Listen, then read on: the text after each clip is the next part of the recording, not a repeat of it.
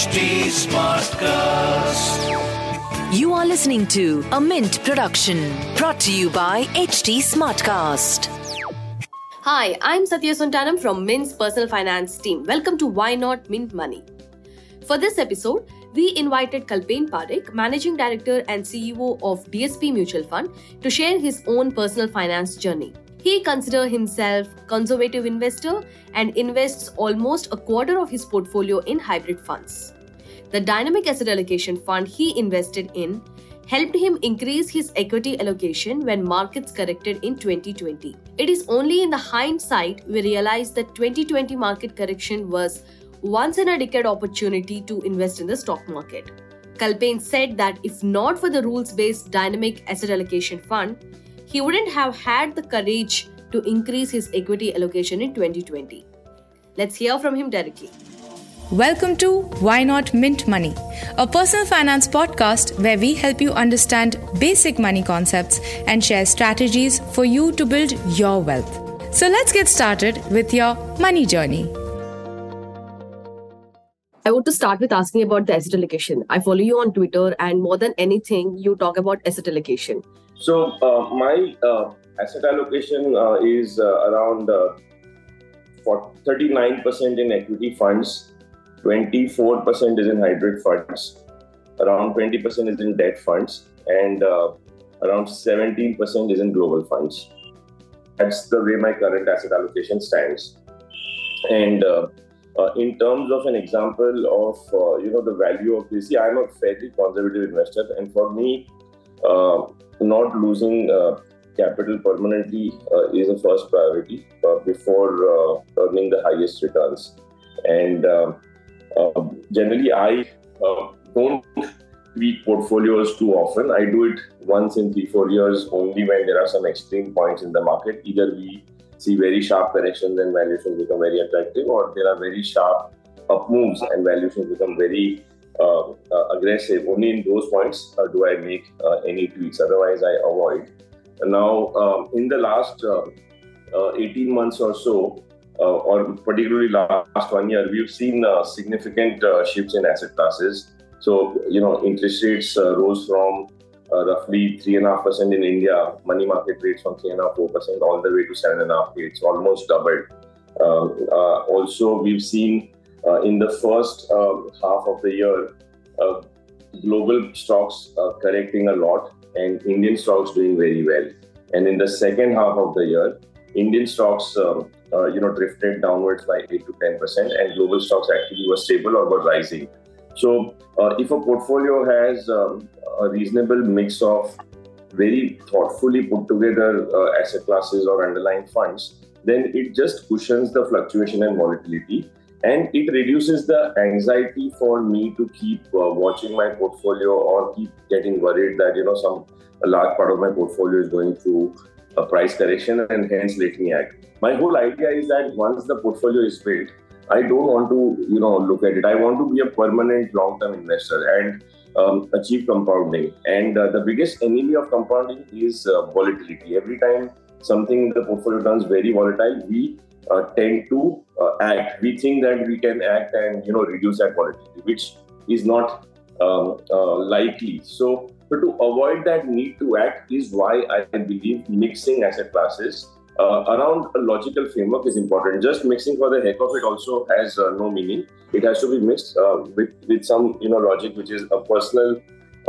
which is a personal um, risk profile, and some rules of markets and investing that you believe in. Sure. Let's go a little bit back, uh, Kalpen. Uh, I remember once you talking about how uh, you missed an opportunity in 2008 crisis. If I'm not wrong, uh, sorry about that if it's wrong. Uh, you know, any experiences during such period has uh, you know helped you understand the importance of asset allocation much more than anything else. Yeah, so I tell you, see, 2008 was a phase where the world was uh, just going topsy turvy, world markets basically and uh, stock prices were falling like nine pins. And I think from all uh, from all time highs of 2007, uh, we had between 50 to 70 percent correction in stock prices and um, equity as an asset class. Now, after the first um, 30 percent correction, you feel tempted that because we, we we all have anchoring biases that okay the market was at 100 now it's down to 70 so it's a good time to invest. So you add uh, you know at 70 you add some money. Then it goes down by another 10 you add some more money. It goes down by another 10 by that time you lose both. You lose money also you have nothing left to invest and you lose courage also. Because at that point you feel that um, i think maybe this is the wrong decision let me now take my money out so this is classic um, uh, behavior generally when uh, markets are very volatile. We are not able to um, uh, manage uh, such sharp moves. Now imagine if there there is an asset allocation fund uh, which actively uh, balances portfolio. Let, let, me put it a bit differently. You know, you you will always hear that invest more when there is blood on the street. Yeah. But um, many times we don't realize that when there is blood on the street, it could be our blood also, and and you know, where will you get that new money to invest when prices are much lower? Now that will only happen when you have taken some uh, safe asset. Uh, you know, when the markets were at peak, peak or rising. So so you need to create those cushions in your portfolio, and and the best products which do that are uh, you know active asset allocation funds or even static uh, asset allocation funds because they have a minimum amount of the conservative asset class which can be put to work whenever uh, sharp corrections happen. So, if a, a, similar period like 2008 were to happen, which happened in 2020 when markets fell by 40%, uh, my uh, dynamic asset allocation fund, which had um, you know almost 70% uh, in uh, debt, cash, arbitrage, put that money back to work. It, it, did not put the entire 70 to work. It moved from 70 uh, it, it, moved its equity asset allocation from 30 all the way up to 80 uh, which left to myself, I may not have had the courage to take that decision. But here, a rules based asset allocation uh, science automated my behavior, uh, automated the right behavior that I should have brought to the table. And, and the other point is the, the, the value of asset allocation is uh, uh, appreciated only when there are very sharp corrections like this. So now, let's say between 2008 to 2020, there would have been 12 years of no such sharp movements. I mean, such period asset allocation will make you feel that okay, you know, it's the, your, your portfolio is not running as fast as the rest of the market. So it is not an easy choice to make, but it is an important choice to make. Understand. You talked about hybrid funds. Uh, you know, could you give a breakup of your allocation in the uh, you know hybrid funds? Uh, no, approximately. You know, is it uh, highly aggressive portfolio or is cons- conservative uh, portfolio? So, like I said, I have uh, I have around 24% um, in hybrid funds uh, yeah. over the last months, and the breakup of this is broadly equal between uh, dynamic asset allocation fund and uh, DSP equity savings fund. Um, so the dynamic asset allocation fund will um, actively shift its equity exposure higher or lower depending on uh, valuations being um, uh, lower or higher, right? It's a counter-cyclical valuation-driven model. So the equity exposure uh, can go as high as 90, can go as low as uh, 10 or 20. Uh, currently, it is at um, around 50 to 60, somewhere in the middle. So it will uh, automatically transition depending on how prices and profits and valuations change. The equity savings fund it has its equity exposure capped around 40 to 50. It will not cross that number. So that's more a static equity allocation. So these are the two hybrid funds that I have in my portfolio. And uh, uh, the whole investment, the whole portfolio is into mutual funds, uh, Kalpen, because last time I read the portfolio series, uh, it says that it's uh, entirely in the mutual funds, most of it. So the same continues? Yeah. So barring um, barring maybe 5%, uh, which is in sovereign gold bonds, uh, everything is in uh, mutual funds. Uh, I, I, may have a very small amount in some old stocks purchased in the 2008 uh, cycle, which I've not been able to exit, but otherwise, everything is in mutual funds. Um, also, last time, uh, you know, when you spoke about gold exposure, you also talked about investing in the gold mining fund. Could you also yes. talk a little bit about that? Yeah. Yeah, so I, I highlighted that uh, I have uh, around 17% in international funds um, of DSP. Uh, half of that uh, is in gold mining fund. So that takes care of uh, my gold exposure along with the sovereign gold bonds. So, so that's how I've uh, uh, played gold through a combination of gold bonds and uh, gold mining fund. And today, incidentally, uh, we have just launched our gold uh, fund, so I'll start using that as well. Wow, nice.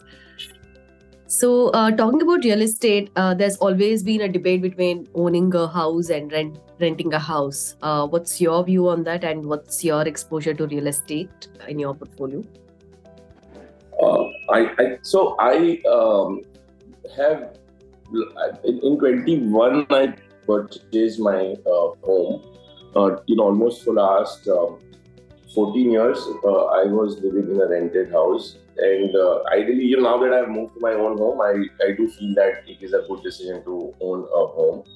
Um, because so was, uh, no, I've just shifted to my new home around a year and a half back. Uh, but um, all through, you know, before that, I was living in a rented house because the city that I live in, Mumbai, is a very expensive city. Rental yields are, you know, just around two percent.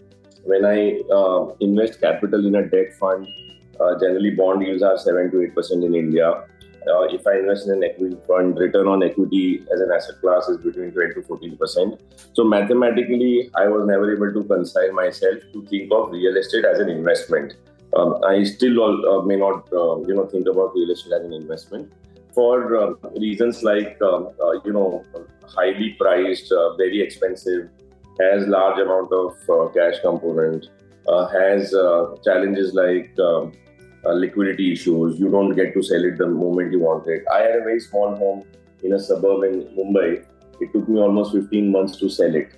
Um, uh, you know, whereas uh, in financial assets, um, I, I can just press a button and uh, get out.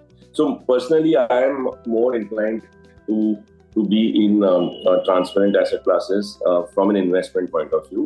of course, if, if real estate prices become so attractive that they become a more meaningful asset class, I will always be open to it. But generally, I have seen in a city like Mumbai and most cities of uh, India, real estate prices have been much higher than what they deserve to be. They've been higher than many more developed uh, cities of the world. And uh, if you look at uh, very long-term returns, uh, um, a lot of real estate, uh, you know, projects may not have delivered more than fixed income returns. Also, after you adjust for tax, illiquidity, uh, transaction costs, uh, stamp duty, legal costs, maintenance costs, and all of that. You said you waited for a long time before buying a house. And is there any specific yeah. target you set for yourself that, okay, only if I reach so much, uh, you know, uh, amount, I would go for a house? Only if I could afford as a so much so and so percentage of a total value of the home i would go for it are there any conditions or are there any targets that you set for yourself before buying a home or uh, how, how did you come to a decision of buying a house after a long time okay. so i, I think uh, let me tell you that you know i've been looking for a house for 15 years and uh, whenever i would get oh, how many years Kalpen? 15 years okay. 2009 8 onwards and okay. Uh, i'll give you a, real life uh, incident in 2000 uh, i think 10 or 11 is the first time I went to US. And um, before I left for uh, US, I was about to finalize uh, uh, a home uh, here in Mumbai in Vile Parle, and it was being negotiated at around 2.5 crores. So I wanted to bring it down to 2.4, 2.35, and the seller wanted to keep it at 2.5. So I said, let me go to US. Uh, I'll be back in two weeks, and then we will finalize the deal somewhere in between. Uh, and this was just a 900 square feet uh, carpet uh, flat in Mumbai with no with a very old 40 year old building, no other facilities and stuff like that. And in those days, even 2.4 was a very high amount for me. Uh, when I went to US, I, I went to Philadelphia. I lived, lived, with my cousin there. He lived in a 6,000 square feet home, uh, where, for which he had paid only three crores. And that is when I realized that uh, you know, I'll be blocking a lot of capital, which will not be productive.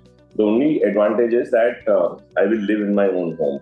So that's when I thought that I, I would rather wait and you know wait either for a better home or a better price. Now, over time, uh, better price did not come uh, at all, and uh, all through these uh, 12 years, I continued to use my savings and invest uh, in in markets or in equity funds or debt funds, which compounded at um, a reasonable rate of 12 to 15 percent. And then when COVID happened, is and then you know those 18 months uh, living uh, in your home in your small room uh, all the time doing video calls is when I realized that uh, I think I need a better house. So let me restart my hunt again. And, and very randomly, accidentally, one home which I had earlier liked a lot two three years back that came up for sale. So uh, and then after COVID, you know, I also know that you also know that markets really went through the roof. It almost doubled. So then I felt that now equity looks, um, you know, slightly overpriced. I have been wanting a home. A good home is coming up. So I didn't use any maths that time. I, I have been waiting for it. You know, and over these 10, 12 years, I never liked something uh, in, in, my first choice. They say, right, that when you enter a home, if you feel the vibes, you go for it. So this happened after a long period of time. It coincided with more or less uh, a very euphoric uh, equity market where I wanted to anyways book some profits and move to fixed income. Fixed income interest rates were at all-time low of 3.5%. So I was wondering that now financial assets are not making sense. I anyways need a home. Uh, it will give me uh, more emotional joy of having a home of my own. And this was a bigger house. So that's how I decided. So there's no scientific method to this, but it was a culmination of two things the desire to own a home for very long uh, real estate prices, uh, you know, cooling off a bit after COVID or during COVID, and um, equity market prices being uh, more expensive than what I felt they deserve to be, and hence uh, it was again more um, rationalizing equity at that point in time. Uh, is there any loan component uh, in your, uh, you know, if, if you could share so, uh, you know, for, for purchasing your uh, home? No, I, like I said, one of the drivers was uh, booking profits, and hence I used those profits to buy the house, and hence I did not take a loan. Okay. Do you think? Again, yeah again like one more point is the you know see uh, at that point in time after covid uh, interest rates had come down very sharply so the idea again is see here is where I, I just blend some learnings and you know advantages of being in markets um, uh, to to take this decision because interest rates were so low I felt it does not. One, I did need, need money. So when I don't need money, generally I'm a very very conservative investor. I will not, um, you know, take leverage or loans uh, even though I know that my future cash flows or even current assets can take care of that. But uh, the bias is to, uh, you know, sleep peacefully at night and hence no leverage. Number one. Uh, number two. Uh, Do you suggest that? So sorry to interrupt you. Sorry, say that again. Do you suggest that to other uh, individual investors as well? No, see uh, every individual's uh, nuances are very different so many times uh, i am very cautious in making recommendations because my nuances are very different than yours so, for someone uh, who uh, is at very early stage of asset accumulation and um, uh, does not uh, have uh, you know a lot of assets, uh, and you have no choice, you need to have a home of your own, and you need a loan, and you also the, the tax benefits that accrue to you are a bit more material in your overall scheme of things. Then a loan does make sense. but in my case, um, I didn't want to go for the tax benefit. I wanted to book profits on another asset class, and interest rates were low. So my feeling was that tomorrow if interest rate cycle turns, which it definitely will at some point, the the EMI components will again you know rise a lot. So uh, and then my bond fund, uh, you know, capital was earning four percent return. So why should I take a loan which was at six percent, seven percent, or tomorrow will go to eight or nine percent? So it was negative carry, and which is why I thought of not uh, taking a loan. Plus, I generally don't like paperwork. Um, uh, I'm a bit lazy uh, with those things, so so I went with the choice of uh, using my own capital. Did you ever face the pressure of uh, buying a home in your whole career from your family or from your friends? Uh, see, I rarely react to external pressures um, uh, because that way, that discipline is there. That ideally you should do what you can afford to do and what is uh, sensible to do. Um, there was always an expectation from parents and from my wife that um, uh, you know, we, we live in a bigger house. Uh, we were earlier in a suburb called Borivali in a very small home. And and that um, desire was always there. Actually, in, in 2020, in, in 2001, when my wife first came to meet me before we got married, uh, I just told her that, you know, we live in a very small home here, but my desire is to move to a bigger home closer to where you were living. Now, this was a promise I had made in 2001 I fulfilled that later, nine years uh, later. So what I did is first I moved uh, closer um, to, to Vile Parle in a bigger home, but via rent. So I moved to a rented house. And um, I, am very grateful or fortunate that uh, there was no undue pressure that we have to take this decision. Um, uh, because, you know, uh, today, if you can get a good home on rent and rental yields are 1 1.5% in Mumbai, um, that also is a very sensible choice to make. And I, I took that choice for, for a long period of time. And my family was always supportive of that. Sure. And coming back to the asset allocation, Kalpen, uh, more or less it has uh, remained the same when compared to the last year uh, because I'm just looking at uh, your allocation in the last year. It has been the same. So, like I said, during the year, um, uh, international stocks had come down. So, I've added a little bit there. And um, uh, actually, um, my international component would be 3% higher. let me not confuse you with micro numbers. Broadly it will be the same because if you look at it overall markets have been flattish in the last uh, one year right? So there is no material movement which has happened which necess- uh, which merits any rebalancing. So at the margin i would have uh, moved uh, 2 3% more to international uh, or 2 3% more to um, asset uh, to hybrid funds um, and rebalanced a little bit from equity sure and when it comes to exposure to the debt funds, um, how is it? Is it laddering or is it, uh, you know, do you keep it simple? Uh, do you put across uh, so many uh, funds, duration, credit, etc.?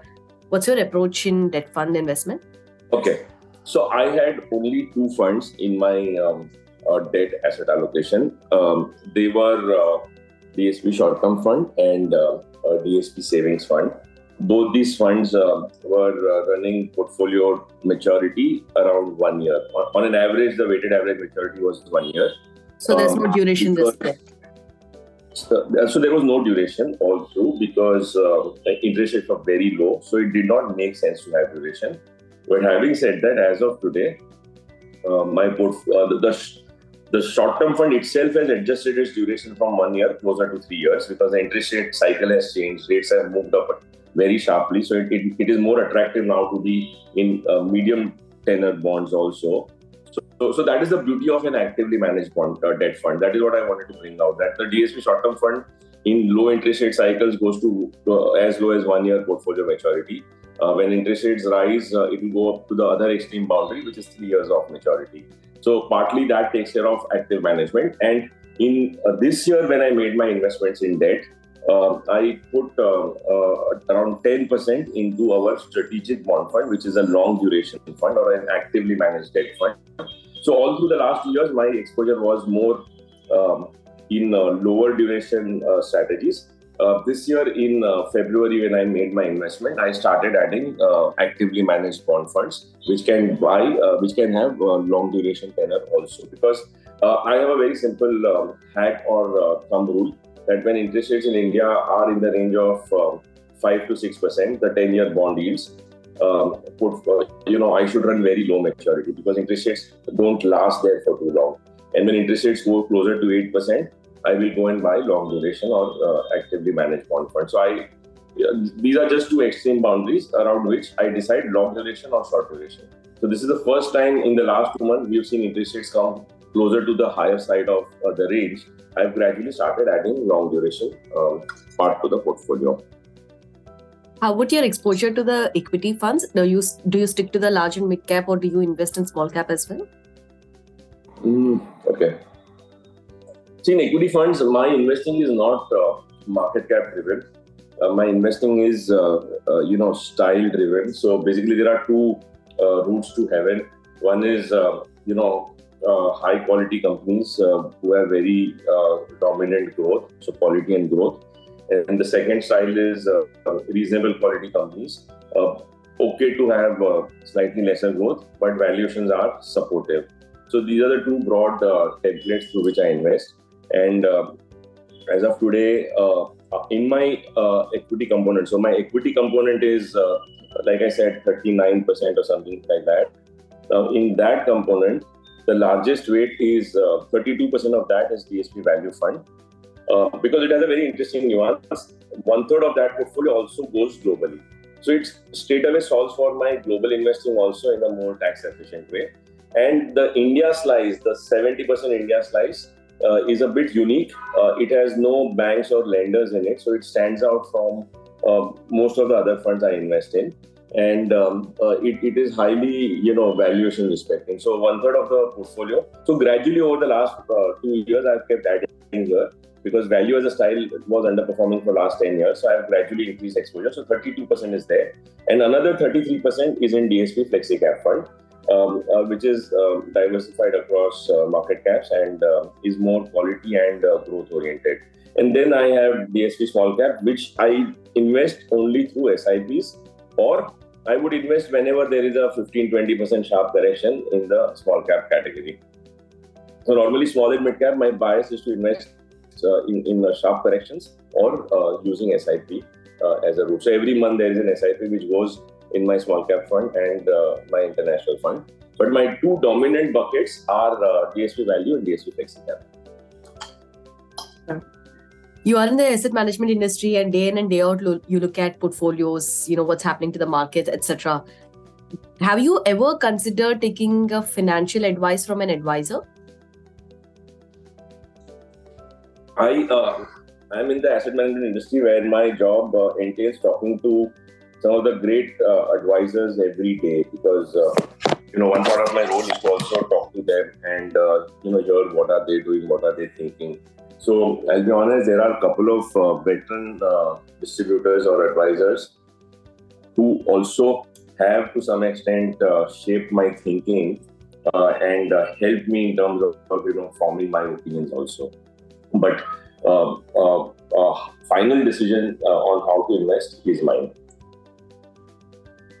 And any thoughts about maybe in one word, one strategy that has really worked for your portfolio in the last one year and one that hasn't in the one year? Yeah. So I just put it on my uh, WhatsApp profile two days back. My um, uh, see, uh, almost the whole year was muted, right? Because uh, bonds earned a return of around three and a half, four percent, starting from a low interest rate regime and equity markets have been flattish, just around uh, between minus 2 to 2%, depending on which index you take. So aggregate um, market uh, asset class returns could have been flat, but I let's say my returns would be around two and a half, three percent overall in the last uh, one year. Uh, what did relatively better was uh, one part of my uh, global portfolio, which is our energy fund, and what did the worst was another part of my global portfolio, which is World Mining Fund, that was down some 3 4%. So uh, these were the two extreme uh, uh, parts of my portfolio. But in terms of my dominant weight, what did well for me was uh, our uh, equity savings fund, which uh, earned around 4.5% return in the last one year with only 40% equity exposure. So the style of value investing there worked for me in the equity component, and the balance 60% is um, more fixed income and arbitrage which uh, protected from any sharp volatility. And that fund also gives me some exposure to REITs and InvITs uh, indirectly. Around 7% of the fund is in REITs and InvITs. So that portfolio was more, you know, robust in the last one year, the equity savings fund. And percentage allocation to your own schemes? Sorry, say that again. Percentage allocation to your own schemes uh, in DSP? Uh, so in my entire portfolio right now, I think uh, around uh, 85% would be to my own schemes because some 15% would be with uh, you know old funds where I would have worked for the last uh, you know 15 years before I joined DSP. But in the last six years, 100% goes to DSP funds. Sure. And uh, you said that I have worked. I started my career in ICICI, then worked in Birla and IDFC. So I have some old investments which are there and generally I don't redeem unless uh, there is a reason to redeem. So that that component has now become small, like 10 to 15 percent, but incrementally 100 percent is DSP. Maybe yeah. quick, uh, you know, few questions uh, which you can answer uh, in a you know one word. And you know, what's your uh, provision for the emergency fund, uh, and what do you, how do you go about it? My portfolio has 25 uh, percent in fixed income, which can be liquidated at uh, 24 hour notice. So that takes care of my uh, emergency provision automatically. And last time you said that your spouse won't insist that you take all the financial decisions. Uh, and uh, how do you involve your spouse in family finances now? How has it changed?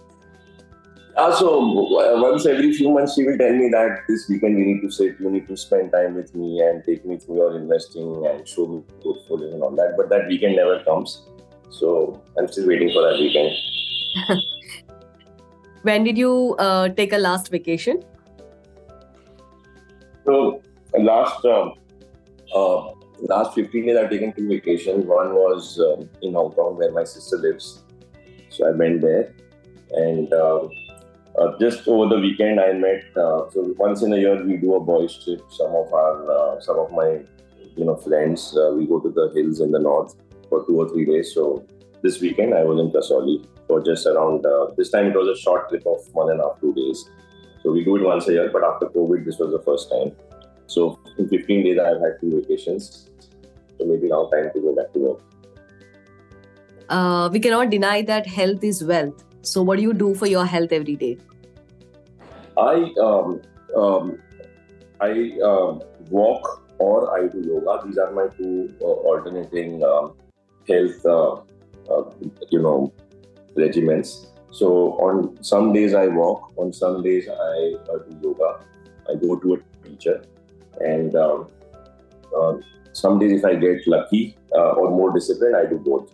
So these are the two things that I follow. Last question, Kalpen, again on portfolio. Uh, how do you describe your portfolio as uh, simple, medium, or you know complex? I would say conservative. Sure. That's all for now in this episode, listeners. If you have any queries or suggestions, you can reach out to me on Twitter. My handle is at Satya Sontanam, S A T Y A S O N T A N A M.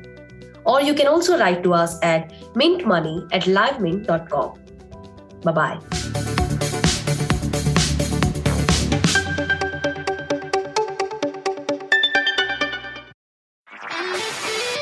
This was a Mint production brought to you by HT Smartcast. HT Smartcast.